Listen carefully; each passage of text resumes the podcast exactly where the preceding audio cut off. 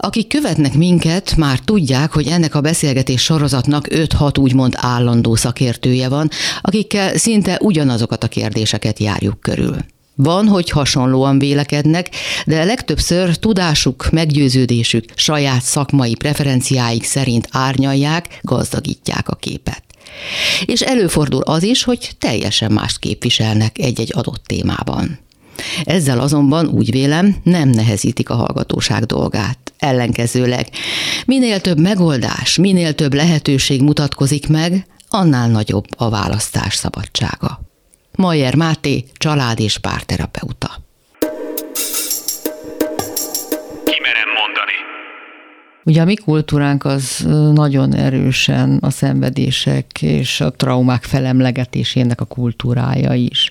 És hát ugye a személyes életünkben ennek megfelelően szintén visszaköszön folyton azt boncolgatni, hogy mi siklott félre, hol siklott félre, hol rontottuk el. A mi kultúránk alatt itt gondolom a magyar vagy a kelet-közép-európai kultúrkör társadalmait és kultúráját érted.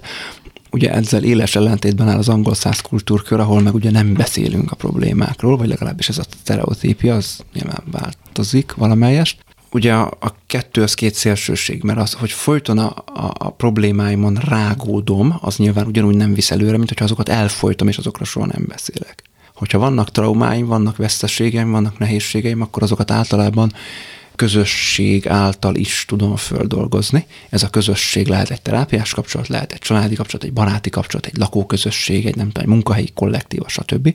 Nagyon-nagyon sokfajta közösség lehet, de annélkül nehézségeket, traumákat, mert közösség nélkül nehéz feldolgozni. Ha ténylegesen traumákról beszélgetünk, amik pszichológiai értelemben traumák, akkor ott soha nem a traumákat emlegetjük föl, igen, igen. hanem inkább a traumák következményeiről beszélgetünk, hogy az hogyan is befolyásolta az adott személynek az életét, milyen nehézségei származtak ebből, vagy akár milyen pozitív tanulságai, milyen fejlődései származhattak ebből és akkor ezeket most nagyon leegyszerűsítem mondom, de így lehet feldolgozni. Még akkor is, ha mondjuk ez egy olyan trauma, amit örököltem, mondjuk a holokauszt traumát nagyon sokan vitték tovább a szüleiktől, nagyszüleiktől örökölve, vagy legalábbis ők így értelmezik.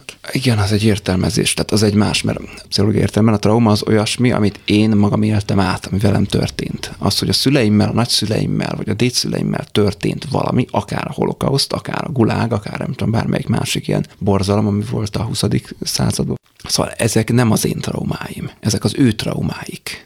És átvitt értelemben hathatnak az én életemre, de már nem maga a trauma hat, hanem az, ahogyan ez a személy, aki átélte a traumát, és nekem a valakim, ő ahogyan megnyilvánul, mert én már azzal találkozom, én rám már az hat.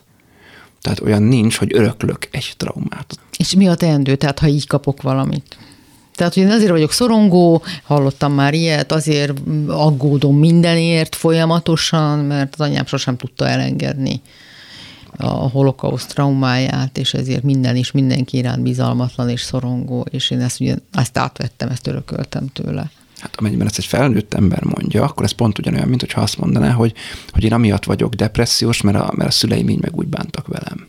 De nem.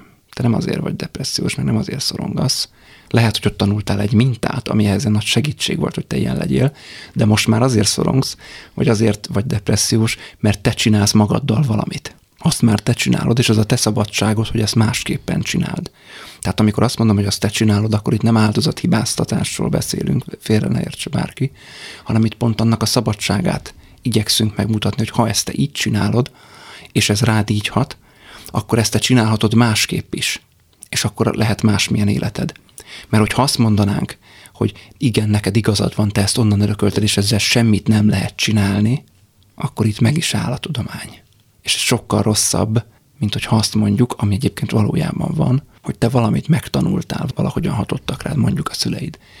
És utána ezt belsővé tetted, és te csinálsz saját magaddal, nem tudatosan és nem akarattal. De mégis te csinálsz magaddal valamit, amit másképp is csinálhatnál, és akkor másképp élnéd meg az életet és kis átfedéssel hogyan éljük meg, hogy ne a rossz emlékű múlt, és ne a rettegett jövő fedje le a horizontunkat. Tehát vagy a régmúltban rágódunk, vagy attól félünk, hogy milyen szörnyű lesz majd a jövő. Ez egy nagyon-nagyon összetett kérdés, és nagyon messzire vezet. Ugye az előbb a múlt traumáinak a feldolgozásáról beszélgettünk egy picit. Nyilván nem annak a mélységében, ahogy ez egy terápiás folyamatban történik, de hát az nem is elvárható talán egy ilyen beszélgetésben.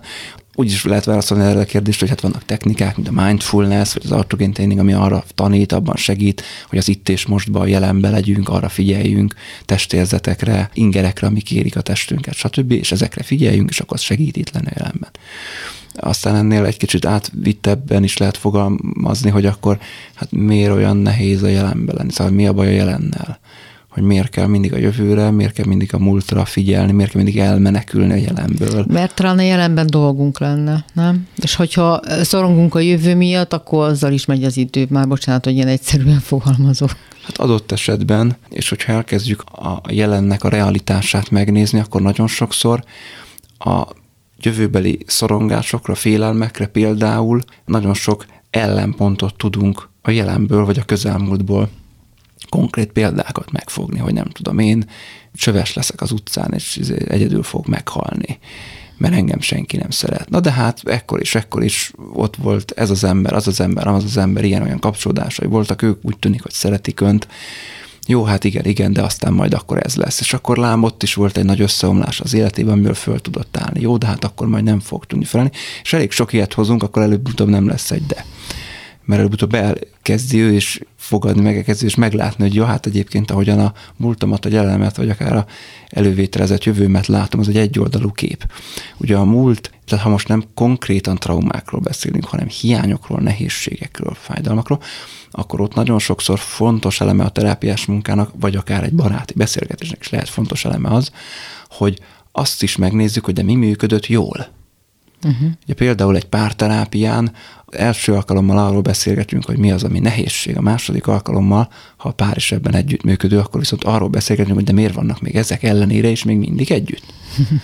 hogy mi az, ami viszont erőforrás. És akkor, mivel erről nem nagyon szoktak beszélgetni, mert hogy ugye éppen nagy krízisű vannak, hogyha egy kicsit jobban át tudják adni magukat ennek a feladatnak, akkor úgy föl szokott derülni az arcuk, és akkor hirtelen mindjárt szeretik egymást. Aztán persze ez elmúlik, de, de fontos az erőforrásokra, fontos a jól működő dolgokra is figyelni. Nem tudom, az apám, anyám mindig ilyen volt, de biztos nem volt mindig olyan, és akkor lehet találni olyan epizódokat, amikor másmilyen volt, amikor lehetett rá számítani, amikor ott volt, amikor figyelt, amikor kifejezte a szeretetét, ami nekünk jó volt, stb. stb. Ezek is fontosak, és ha ezeket is mellé tesszük a történetnek, mint másik oldal, akkor ezek erőforrások. A kontroll igényről, ugye hát akkor érezzük biztonságban, hogyha kontrollálni tudjuk. Fokozott kontroll vagy kontroll igény viszont rengeteg kötöttség, feszültség forrása, a szabadság akadályozása.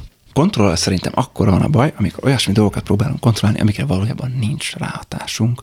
Olyan dolgokat viszont nem próbálunk megkontrollálni, amire lenne. De amikor mindent kontrollálni akarok, az is szörnyű. Tehát amikor van ráhatásom, és még olyan dolgokba is belefolyok, amihez mi közöm. Mert már elég nagy az a gyerek, mert annélkül is tudja a férjem, hogy hogy kell levinni a szemetet, hogy én naponta elmondanám neki. Most ilyen apróságokra gondolok. Hát csak vissza tudok kanyarodni az iménti válaszomhoz, hogy itt olyan dolgokat akarok kontrollálni, amire nekem valójában nincsen ráhatásom. Nekem arra van ráhatásom, hogy rászóljak a gyerekemre, vagy beleszóljak a férjem ügyes bajos dolgaiba. Tehát ezt én csinálom, de amit itt kontrollálni szeretnék, az nem az, hogy én szólok, hanem hogy amit ők csinálnak, azt próbálom kontrollálni, de arra nekem nincsen kontrollom. Eközben viszont azt nem próbálom megkontrollálni, hogy milyen érzéseket vált ki belőlem egyik másik példa, mert arra viszont lenne kontrollom, az az én szabadságom lenne, hogy mondjuk megnyugtassam, megvigasztaljam magam, az esetben nő fel a gyerekem, és az nekem egy veszeség, és ezt akkor én feldolgozom, mert erre lenne nekem kontrollom, ha látnám. Tehát a gyereket azért akarom kontrollálni, mert tulajdonképpen a gyerek státusz elvesztése okoz fájdalmat, és úgy érzem, hogy ha kontrollálom, akkor még mindig gyerek helyzetbe tartom. Hát ennyi nem tudatosan, de igen. Ja, ja, persze, persze. De mondjuk igen, ez most egy példa, nem Aha. csak ez lehet mögötte. És a férjet miért akarja folyton kontrollálni az asszony? Lehet, hogy a figyelmét szeretné fölkelteni, nem figyelsz rám, lehet, hogy alapvetően elégedetlen a házasságról, és ezt így fejezi ki. Nem tudom, lehet, hogy éppen szeretőt tart, amilyen bűntudata van, és ezt úgy kompenzálja, hogy leveri folyton a, a férje, hogy te milyen rossz vagy, ezzel megindokolja magának, hogy a joggal van a szeretőm. Most csak mondtam pár egyébként életből vett példát. És egyik sem tudatos feltétlenül. És egyik sem tudatos. De ha ezekre rálát, akkor ezekkel már lehetne mit csinálni